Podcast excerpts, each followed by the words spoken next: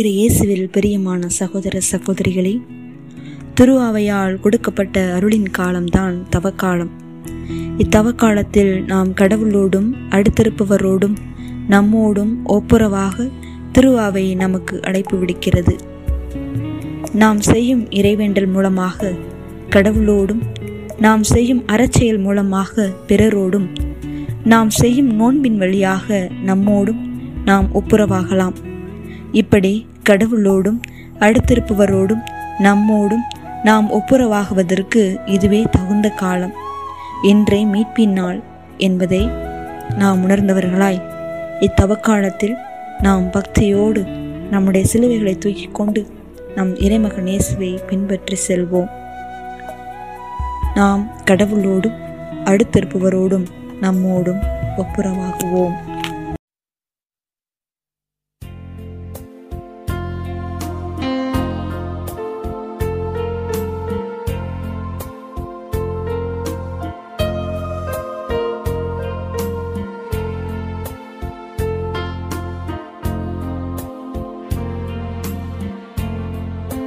பழிகளை சுமத்தி பரிகசித்தார், உயிர் பறித்திட எண்ணி தீர்ப்பளித்தார். பழிகளை சுமத்தி பரிகசித்தார், எனக்காக இறைவா எனக்காக இடர்பட வந்தீர், எனக்காக இடர்பட வந்தீர் எனக்காக.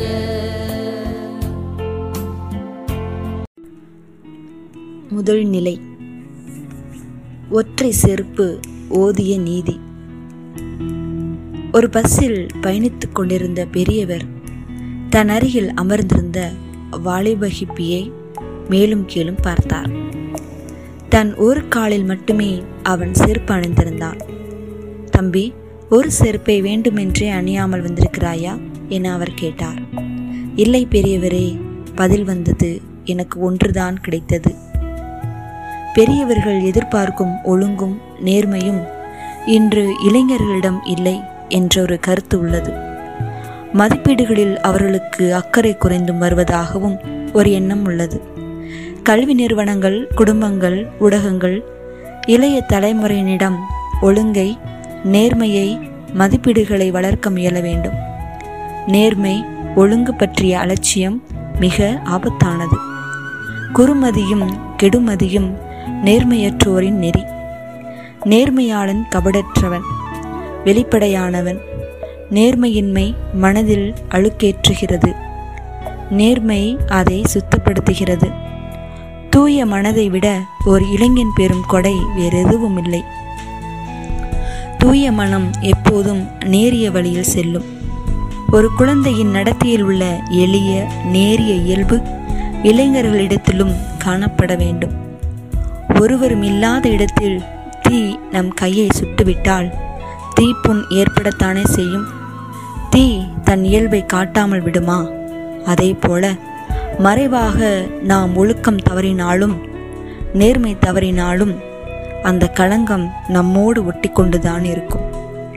ஒரு மனிதன் உறுதியோடும் ஆண்மையோடும் நேரிய வழியில் முயன்றால் அவன் ஒவ்வொரு நாளும் மேலும் மேலும் உயர்வான். நேர்மையை வலிமை என்பதை நாம் நம்புவோம். அந்த நம்பிக்கையில் இறுதி வரை நம் கடமையை துணிவுடன் செய்வோம். ஜெபம். அன்பு இறைவா, எங்கள் மீது கொண்ட அளவில்லா அன்பின் காரணமாக நாங்கள் செய்த பாவத்திற்காக, நேர்மை இழந்த நேரங்களுக்காக நீர் சிலுவை சாவை ஏற்றீர். மனம் வருந்துகிறோம். உம்மை போல் எத்தனை துன்பங்கள் வந்தாலும் நேரிய வழியில் நேர்மையாய் நடக்க அருள் புரியும். ஆமீன்.